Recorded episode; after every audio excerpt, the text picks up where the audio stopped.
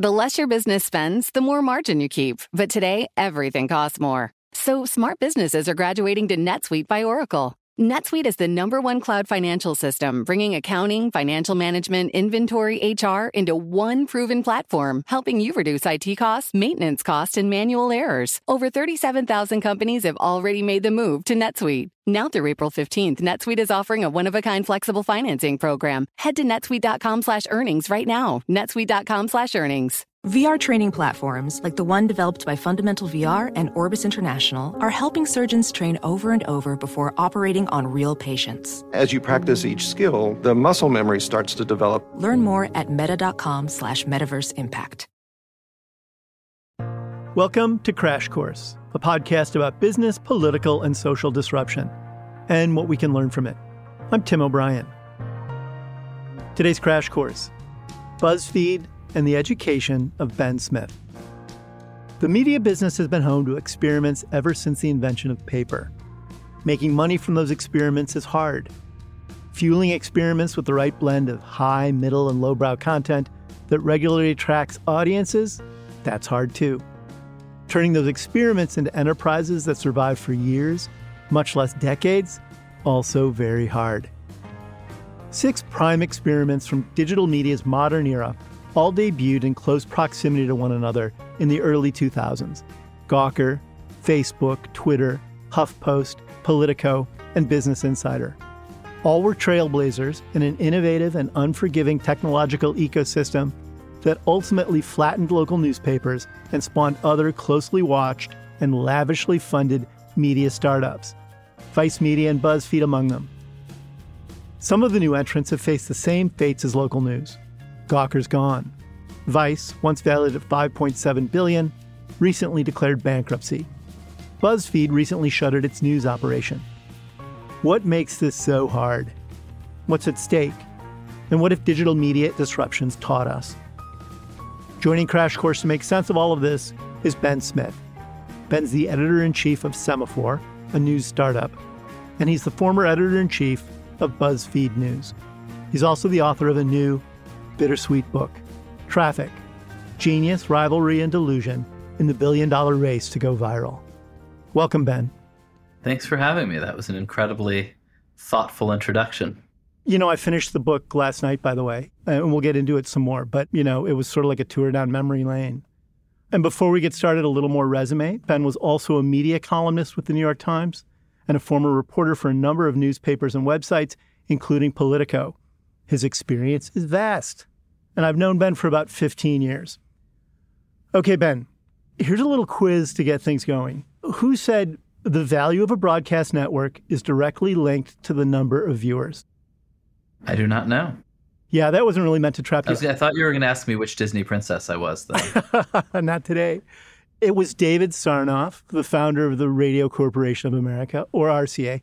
And I looked it up. I mean, I was interested in what Sarnoff had to say about new media because I think we've gone through these things episodically in US history where a new technology comes along that is disruptive and all the kids get into it. And I think the radio kids in the 1920s and 1930s were just as ahead of the time and ahead of the curve and excited about new developments as we were now.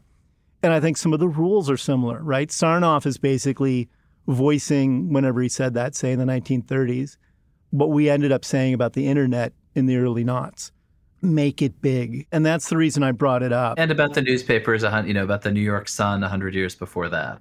Nothing is new in this business. You know, the, the founder of BuzzFeed, Jonah Peretti, was constantly chasing scale and virality, and he's a central figure in your book. And at the end of the book, Traffic, which I recommend to everyone to read, you note that Jonah's magical thinking led him to try to manage and, and control the internet's forces, but then, quote unquote, but the best even a genius can do most of the time is usually to see those forces coming and catch their drag. Talk to me a little bit about what you meant by that observation of Jonah and your time together with him. Sure. Jonah had been funny to sort of even use this language, but he probably went to college in the late 90s and was sort of an internet prankster at first. I think the phrase at the time was culture jammer.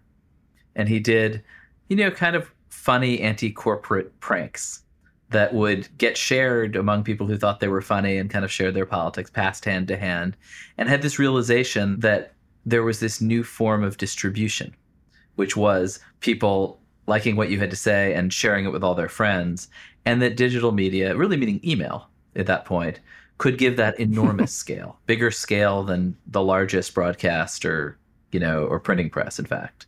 I think he was certainly not the first person to experience that. Like I, we were all getting a lot of email forwards in the 90s from our relatives who had political views or, or just, you know, great senses of humor. But he really saw it very abstractly and understood that this was a new system of distribution and really saw the real wave that was coming, which was social media, which was Facebook, first of all, but also Twitter and Pinterest and other platforms, where most of us, the whole country, would be distributing you know, news and entertainment to one another.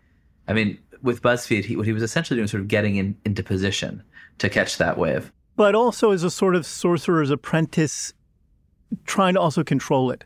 Not just to catch the wave, but at least in the early stages, believing that he could find mechanisms or insights into trying to control that. And, and I don't mean that critically, I mean it observationally, you know, that that's what he was after. When you go through the entire arc of your book, at the end, you sort of conclude that it's almost like a, not a fool's errand, but it's an impossible task. Yeah. I mean, I would say, you know, we, he, all of us made many mistakes, not just one. So it's a little hard to boil it down. But there certainly was a sense that you could develop a kind of special expertise in navigating that this new world and sell that. So let's just back up a little further, say pre Jonah or outside of Jonah. What do you see as the ground zero moment when lots of digital media companies and even legacy publishers began chasing traffic? You know, I think like lots of interesting things in history, it was really this scene in lower Manhattan among people who knew each other and went to the same bars and, you know, had sort of similar politics, but by no means identical. In the years after, sort of crucially, after the bubble burst in Silicon Valley, and there was this moment that it's actually like, it's hard to remember that this happened. But there was a moment when there was a thread of conventional wisdom that said the new center of technology and investment in America is Silicon Alley in Manhattan. Silicon Valley is dead. And that these new companies are going to take the sort of New York expertise in media and culture and merge it with these new technologies to build giant companies. You know, Foursquare and Etsy were two companies that still exist in that world. But these media companies, Huffington Post, the first to, you know, to sell for a lot of money, Gawker, probably the most famous of that moment, were the core of that world. And you know, there were a lot of reasons that they were all chasing the same audience, the same people, but fundamentally there was a I think two main ones. One was there was this huge alienation from the mainstream media, from the New York Times in particular, following its atrocious performance during the Iraq War that had powered Howard Dean's campaign for president. You know, and that was just totally real. And I think people forget how well earned that was. And then there was just the reality, you know, that we were all at that point. The internet wasn't some weird exotic thing like it had been in the 90s. It was something we were using at work. We were on the web. We were sending emails. And, you know, the big, great American newspapers and television networks sort of had not figured it out. They were putting newspaper articles onto the web many, many hours after they were published. And it was you couldn't watch a video. I mean, it was just sort of there was this disconnect between how regular people, you and me, were looking for information and living our lives, and the way in which news organizations and media companies were trying to talk to us. And so, both in the sort of substance and in the texture and, and in the way it was communicated, I think there was this huge appetite and interest in new voices from consumers, first of all. And as that developed, this new generation of media entrepreneurs in particular, you know, developed tools to measure in detail, you know, what people were interested in. What engaged people yeah. and how to engage them. I think the other thing that newspapers crucially overlooked, you know, with the dawn of the consumer commercial, easily accessible web, was what it was going to do to how they monetized their content, how they made money off of their businesses. Famously, Craigslist just wiped out classified advertising for small, local, and mid sized newspapers that essentially relied on that to pay the bills. It is arguably the central, if not certainly one of the central reasons local newspapers got devastated in that period because not only were consumers' tastes changing and consumers' interest in how they approach news. But the foundation of how you made money around news and around storytelling got completely disrupted by the web. Yeah, just cut the legs out of these particularly metropolitan newspapers that had been almost monopoly providers of advertising to people who sold mattresses and refrigerators for 50 years and had made enormous amounts of money, built huge towers next to City Hall in every city in America. You know, and had had multiple revenue lines, but suddenly found that advertising had been stolen by these nimble, basically better versions of classified advertising on the internet.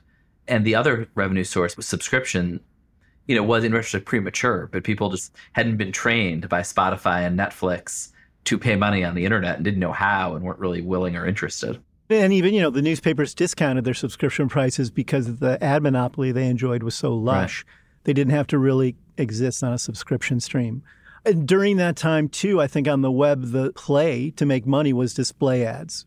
Build up a lot of traffic and sell a huge number to advertisers who would then put their ads on your website that was the argument that as long as you had a mammoth audience, you could make a lot of money selling display ads against that. And that held sway for quite a while, didn't it?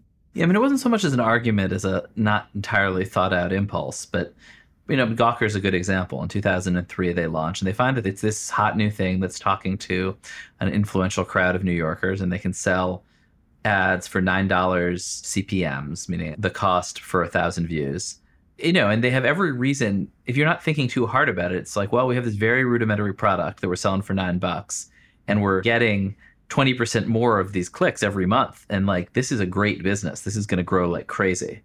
We're going to improve the product into sort of, a, you know, just better ads with better data. And then we're going to have three times or a hundred times as much inventory.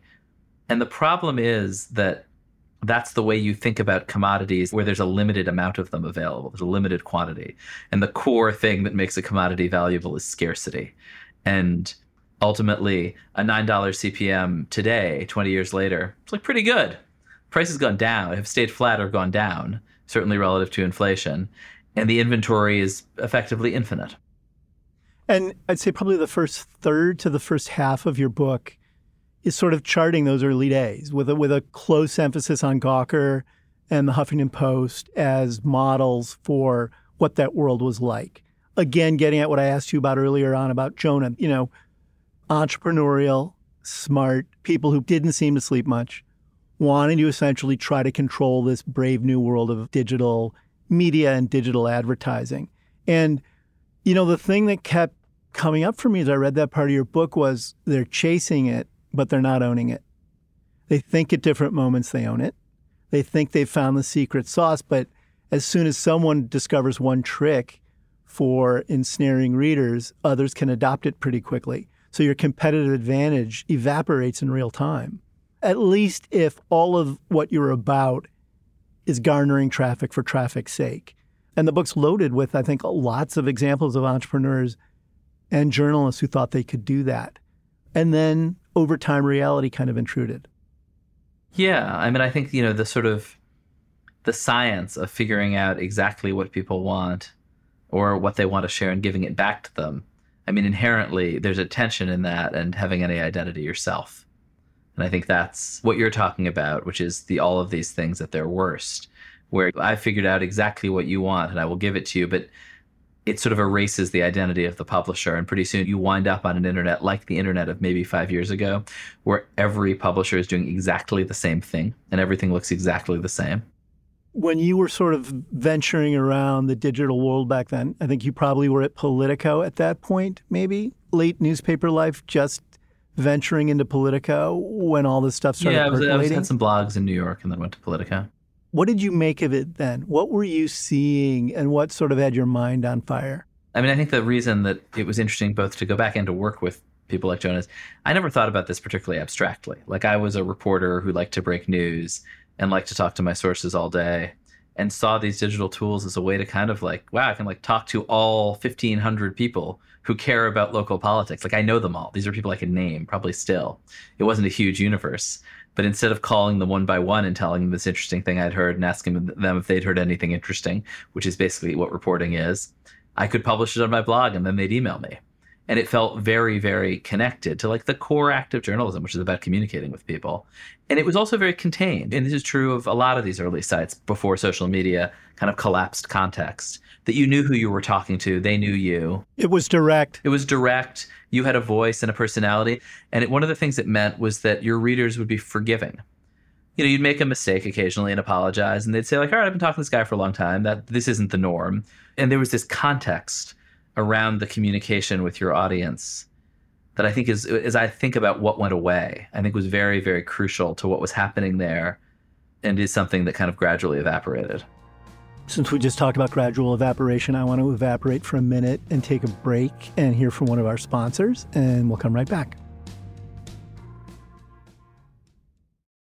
Success is more than a destination. It's a path you take one step at a time. It's dedication, it's fortitude, and it's the work, passion, and grit inside of us that comes before all recognition.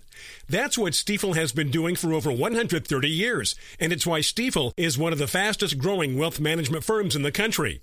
And Stifel goes beyond traditional wealth management to offer you a full suite of banking services, direct access to one of the industry's largest equity research franchises, and a leading middle market investment bank. Quietly, yet strategically, Stifel has built a company and culture unlike any firm on Wall Street.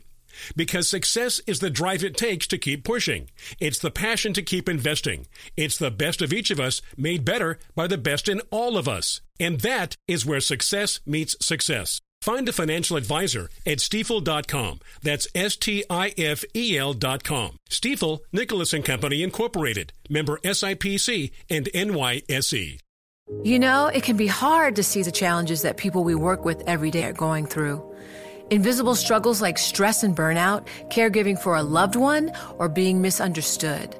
But insight, awareness, and empathy will help us better see the issues they're dealing with. And that can make us and our companies healthier too. I'm Holly Robinson Peete. Join us on The Visibility Gap, a new podcast presented by Cigna Healthcare. Download it wherever you get your podcasts. We're back with Ben Smith, the editor of Semafor and the author of a new book, Traffic Genius, Rivalry, and Delusion in the Billion Dollar Race to Go Viral. We've been talking about the foundational ramparts of digital media over the last couple decades, and there have been startups that made it look as if they had bottled lightning. HuffPost bet on search and homepages, BuzzFeed bet on Facebook, Axios bet on newsletters. You guys at Semafor betting on newsletters.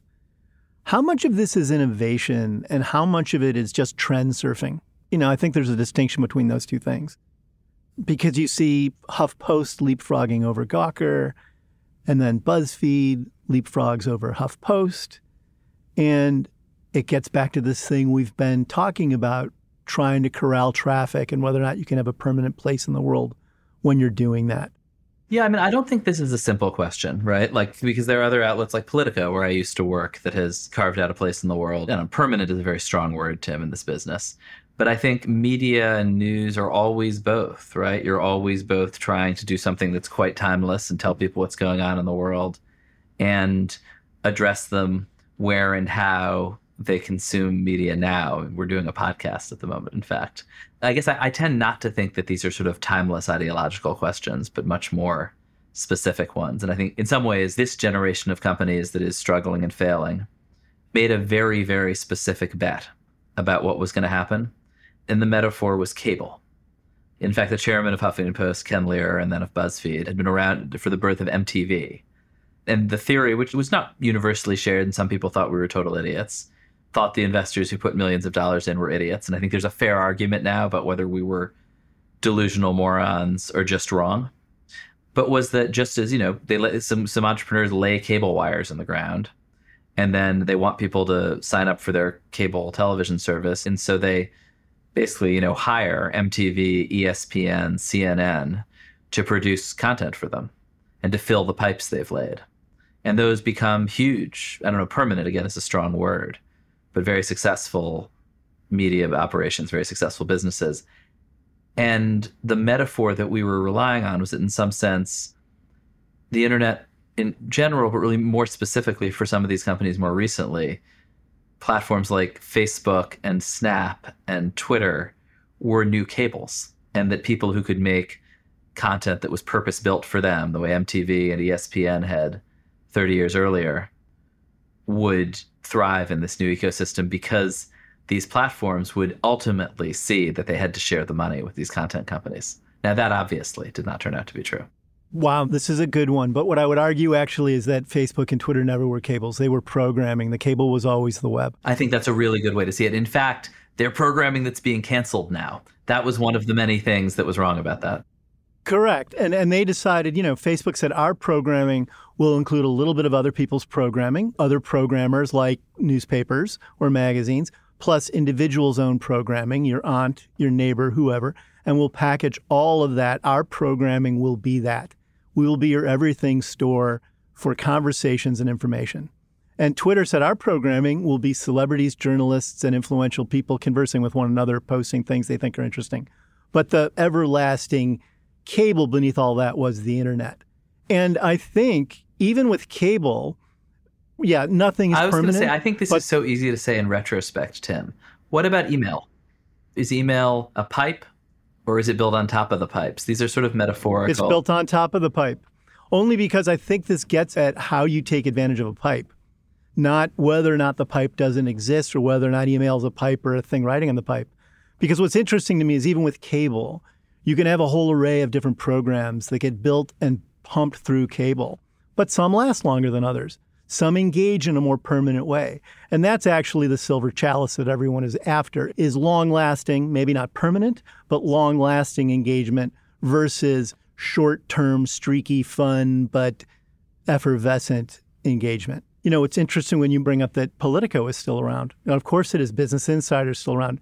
The New York Times, of course, is very much around, even though it was a stodgy old horse in the argument of the early 2000s. And I think some of this is, is not to be Monday morning quarterbacking other people's decisions. It's actually to get around that and just say, well, how do you skin the cat? How do you actually find a way of engaging on a consistent basis in the digital era? So, I mean, I guess I, am going to quibble with you a little more, but I think you're fundamentally right. The thing we are trying to do and that we're all trying to do is connect with human beings to whom we're providing a real service who want to come back, whichever platform we're on. But I also think just things are more contingent than we like to imagine when we look back. I mean, cable didn't have to be cable. They could have made the mistake of having it be all filled with commercials and public access, and nobody would have ever adapted it. And Facebook and Twitter, by contrast, maybe would have found a way to create a permanent relationship with an audience, the way, say, Netflix has with high quality professional content. And I think these things are very unpredictable and quirky and based on the often ideologies and decisions of the executives. And happenstance and luck. Mark Zuckerberg got lucky. You know, he was in a dorm at Harvard at just the right moment. And there was a technology available that made Facebook possible. And he was surrounded by people who were experimenting with that. And he was smart.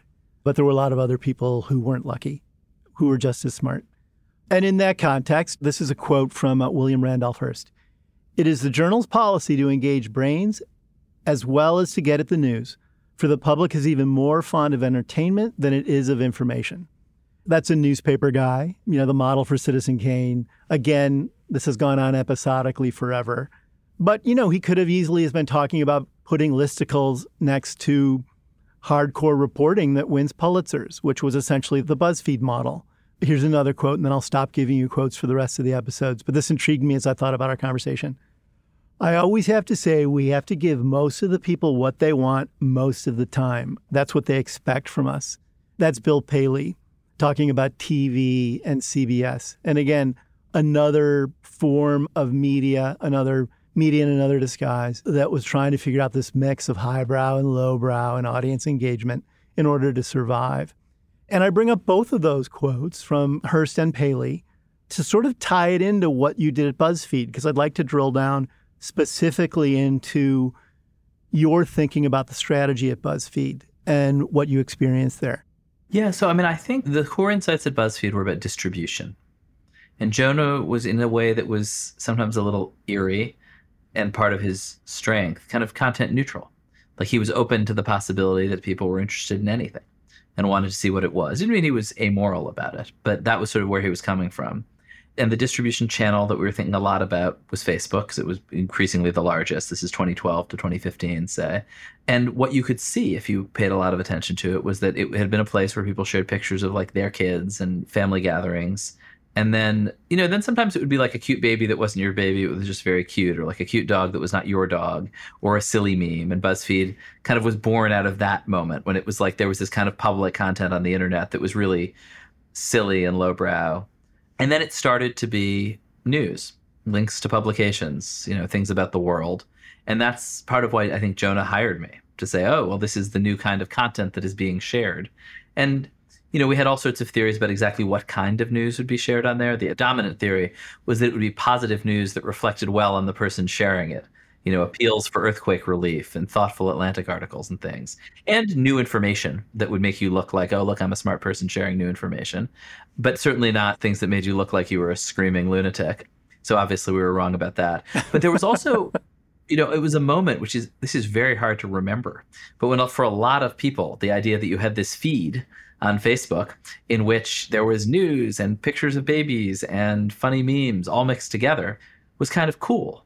And BuzzFeed really launched as a all-purpose content provider to that channel. Within that mix, you assembled a group of very talented reporters that did some really interesting, important work. I mentioned earlier a Pulitzer. I think that was for China's treatment of, of Uyghurs. Yeah, I mean, we both were at new media companies that won Pulitzers. You at the Huffington Post, both really for spectacular journalism that absolutely deserved it.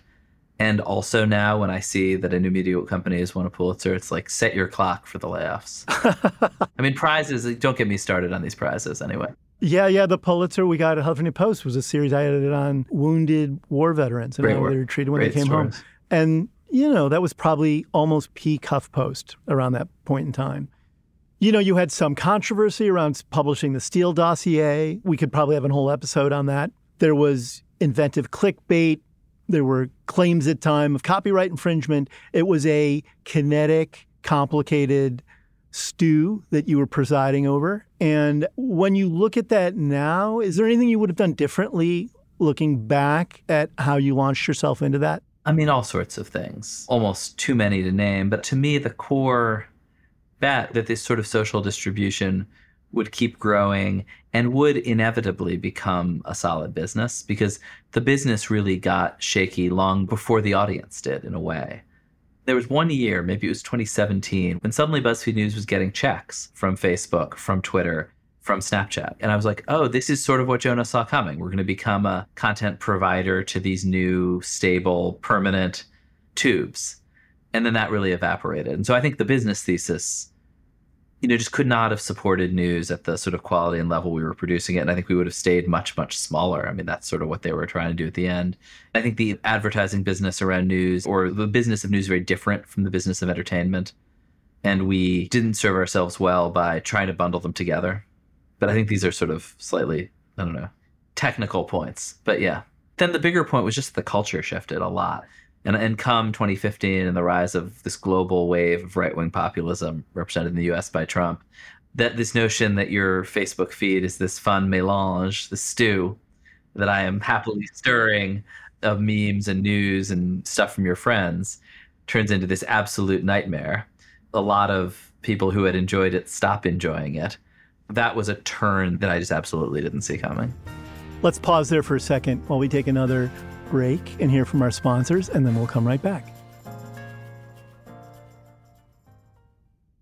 Success is more than a destination. It's a path you take one step at a time. It's dedication, it's fortitude, and it's the work, passion, and grit inside of us that comes before all recognition. That's what Stifel has been doing for over 130 years, and it's why Stifel is one of the fastest growing wealth management firms in the country. And Stifel goes beyond traditional wealth management to offer you a full suite of banking services, direct access to one of the industry's largest equity research franchises, and a leading middle market investment bank. Quietly, yet strategically, Stifel has built a company and culture unlike any firm on Wall Street. Because success is the drive it takes to keep pushing. It's the passion to keep investing. It's the best of each of us made better by the best in all of us. And that is where success meets success. Find a financial advisor at stifel.com. That's S T I F E L.com. Stifel, Nicholas and Company Incorporated, member SIPC and NYSE. You know, it can be hard to see the challenges that people we work with every day are going through. Invisible struggles like stress and burnout, caregiving for a loved one, or being misunderstood. But insight, awareness, and empathy will help us better see the issues they're dealing with. And that can make us and our companies healthier too. I'm Holly Robinson Peete. Join us on The Visibility Gap, a new podcast presented by Cigna Healthcare. Download it wherever you get your podcasts. We're back with Ben Smith, author of Traffic Genius, Rivalry, and Delusion in the Billion Dollar Race to Go Viral. Ben, we are just talking about what worked and what didn't work for you during your time at BuzzFeed. Why do you think other enterprises have outlasted BuzzFeed, whether that's Politico, Insider, or even the New York Times? What gave them greater staying power? I mean, I think these are business stories and each is specific. Politico developed a very specific business to business product in Washington that served lobbyists and other sort of interested parties really high quality information about what was happening. And I mean, they built a really great business. And Insider got acquired.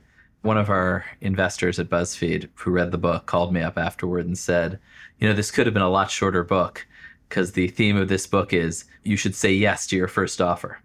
That, that's it. just just publish that.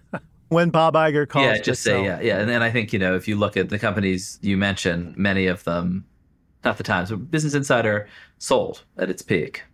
And so is operating in a different environment. I mean, I think Vox Media is the one story of a company that, you know, whose valuation is probably a quarter what it was, but, you know, it's been less ideological in some ways about representing the future and more careful and frugal and tactical about kind of steering through these shoals and has survived and done better than the others. I also think specificity matters in terms of subject matter.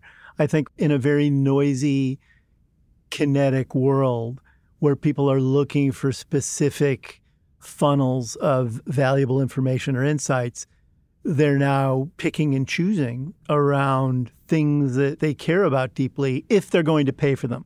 Yeah, I think that maybe I guess you should talk to the folks at the Daily Mail about that. I think there are great general interest media businesses and very specific ones like Gawker that crashed and burned. I think I think it's complicated. Well, I mean, I would say that I think the Daily Mail specific business is gossip as was Gawker's. I just think the Daily Mail built it in a different way than Gawker did. And I'm not saying shame on Gawker, oh, Gawker was stupid. I'm just saying they evolved in different ways, and the Daily Mail had a footing in its specialty, which is gossip. But they both were in gossip. One lasted, one didn't. You know, Insider did get bought out, but they also said we are going to basically be a cheeky contemporary take on the business world and nothing else. For a time. For a time, yeah. You know, the Times is an argument against all of that because it's the last great general interest platform or one of the last great general interest platforms. But I do think, again, longevity is an interesting thing for me as a leavening force for thinking about strategy and thinking about content and media and what goes. I'm not saying that that is the only lens, but it's a useful one, I think, that sometimes cuts past technological change or the whims of audiences but you can also call me out for being entirely well, wrong. Well, I mean, you know, tell it to the guys who got into radio.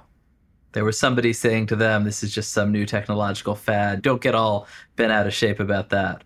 And there are these sort of eternal truths about what we're doing and what we're trying to do. But the distribution matters a lot too. And I think the people who think that they learned crystal clear lessons fighting the last war often get themselves into trouble in the next ones.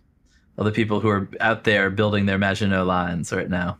But don't you think people aspire at least for screens for value amid the noise or flood of information? Oh yeah, I think the problem chaos. that I think one of the things that's so interesting and the reason that sort of the reason that there aren't eternal truths is because what consumers need changes so much. In 2005, people were looking for voices outside a discredited establishment who spoke to them, who gave them an alternative access to less hypocritical information and we're thrilled at the notion of having access to thousands of new voices and international media that you couldn't previously see. I think 20 years later, people are totally overwhelmed by a deluge of stuff that's impossible to know what to trust, who to trust, and are looking for something totally different, actually. They're looking for voices, if not of authority, of a kind of trustworthiness. They're looking for individuals more than they're looking for institutions, which is something different.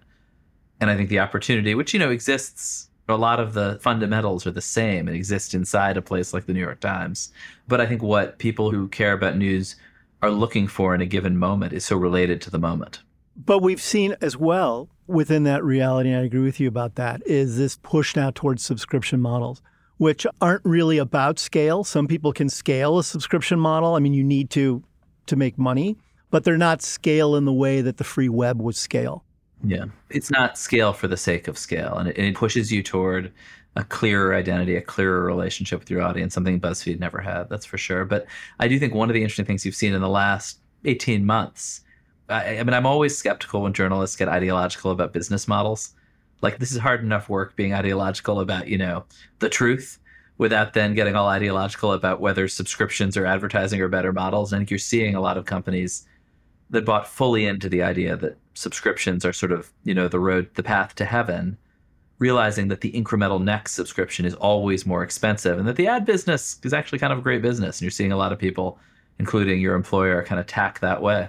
Well, I think the reality is there's sort of, unless you're privately funded as a nonprofit, putting that aside, like the ProPublicas of the world, if you're trying to fund yourself, it's either going to be through subscriptions or through advertising. There aren't a lot of other options. You can do events. You guys are experimenting I mean, with I think events. actually, if, I think if you look at really mature, successful media companies like Disney, and you say, "Hey, what business are they in?" The answer is always, "Well, they have 13 different revenue lines, and they manage each of them like really, really well. And you should like talk to the guy who runs cruises. He's really brilliant." I mean, I think it's a pretty tough, complicated business, and I think this is actually why it was such a mistake for these venture capitalists to dive into the media business. Is it's just not a I figured one thing out and now I'm going to scale infinitely business. It's a business where great entrepreneurs who figure out a series of revenue lines can build good businesses, but not Facebook. Yeah, and that's interesting, right? Because Facebook was going to rule the world. It was the sun god of social media. And it basically ignored subscription models, as did Twitter, as did Google. You know, viral sites that didn't have another reliable revenue stream or revenue stream that they could control, or as you pointed out, multiple, ideally multiple revenue streams from different types of businesses, just like banks do. Yeah, these are very unsexy businesses. We all got into the idea that business was all about one weird trick. And I just think that's not the news business. It's not the news business. But, you know, Substack has come in with with another model of very sort of curated subscriptions to curated expertise. Obviously, Bloomberg has the most rarefied and expensive subscription model of all. It's curious to me, I think, at the end of the day, is your view of this try both advertising and subscription and see what works out? Or you don't see the business itself getting formed in very basic ways around which model you choose because it shapes how people engage with what you are and the type of content and information you provide. You know, I think if you look at the kinds of news businesses and media businesses, not exactly the same thing, but related, that have endured, you see people who aren't getting ideological about their revenue models, who want to do, in our case, you know, journalism with a lot of integrity and have creative, smart business operators who are looking for ways to make money doing that. And if it's selling tickets to events or sponsorships of events, if it's selling subscriptions, if it's branding newsstands and airports, you know, each of these things, by the way, can be really corrupting. Every one of these revenue models. Subscriptions can kind of turn you into this a lunatic, Alex Jones. No, he was selling supplements. That's another one. But you know, pandering to the most extreme members of your audience, advertising can just bribe you. I mean, there's all sorts of temptations in all of these. But I think if you look at the enduring businesses, I mean, the New York Times is a great example. They're in a lot of different businesses. They're being opportunistic and aggressive about making money and saving the kind of ideology for the work. And also having what they define as quality. For sure. And, and making Yes. quality a leading weapon in its competitive strategy and funding and organizing itself around quality as opposed to sensationalism, a la Alex Jones. But again, there are other other media very successful media enterprises that have always defined themselves by sensation. At the very end of your book, you have what reads to me to be remorse from a guy I've never known to be particularly remorseful. And I just want to read this back to you. Gasoline can create useful energy, but it can also simply burn. And by 2023, it seemed clear that the power of this new social energy had been to destroy any institution, from the media to the political establishment, that it touched. Those of us who work in the media, politics, and technology are largely concerned now with figuring out how to hold these failing institutions together or to build new ones that are resistant to the forces we helped unleash. Talk to me a little bit about that provocative, important statement you wrote in your book. Yeah, I mean, I guess I think remorse is about right. I guess, except that I wouldn't, I mean, I wouldn't give myself too much credit as a sort of central actor in this. But you were there too at that in these early utopian moments of digital media. We really thought we were going to destroy this sclerotic, corrupt old media and build something new and better. And well, like we got half of that done. and I think power, particularly of social media, I think to discredit institutions is something we're just like really still just starting to reckon with. How do you have a CDC when all of the dumb things the CDC probably always did and all the mistakes they always made are totally visible? Like, much less a bunch of idiots running around trying to report the news all day. We are bad enough at it when nobody was watching and catching us in all our errors. And now people can watch in real time as journalists sort of fumble in a messy way toward the truth. Well, and as institutions make mistakes, and people are so much more unforgiving of other people's mistakes than they are of their own, and they're so visible, and then it's easy to become a faux expert, an instant expert on complicated subjects, whether it's public health or politics or anything, and it becomes easy to throw. But it's also easy to pretend kind of expertise, the sort of mystique of institutions. I mean, I think about this a lot with journalistic institutions. Like when I was a cops reporter at the Indianapolis Star and some news came in that somebody had been shot. And we'd hear something on the scanner that probably wasn't quite right. And we'd call the cops. and They'd give us like the wrong name because they were still figuring it out. And then we'd go to the wrong address and knock on the wrong door. and by the next morning, we'd more or less have figured it out. But that process through the day was a total mess. And now people see us doing it through the day and say, wow, these people are total idiots. And of course, we were always idiots. It's just that now you can see it.